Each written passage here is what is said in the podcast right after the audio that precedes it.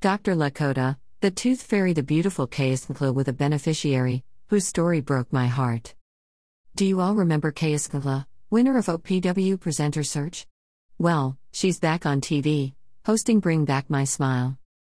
The show is redeeming the image of the station, 157 Moja Love, because most of their shows are gutter trash, if we're being honest.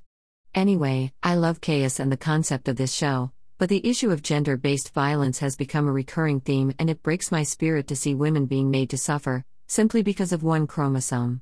The idea that there are people in this world who believe women are objects to be toyed around with, smacked, and raped for the fun of it is nauseating.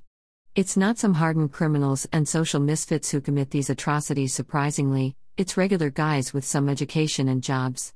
I don't distinguish between the guys who brutally attack women and those who lie, coerce, and use women without an ounce of guilt in their hearts. Their intentions are the same to use and destroy. Tonight I had the misfortune of watching a show called Minds of Men. Utter rubbish.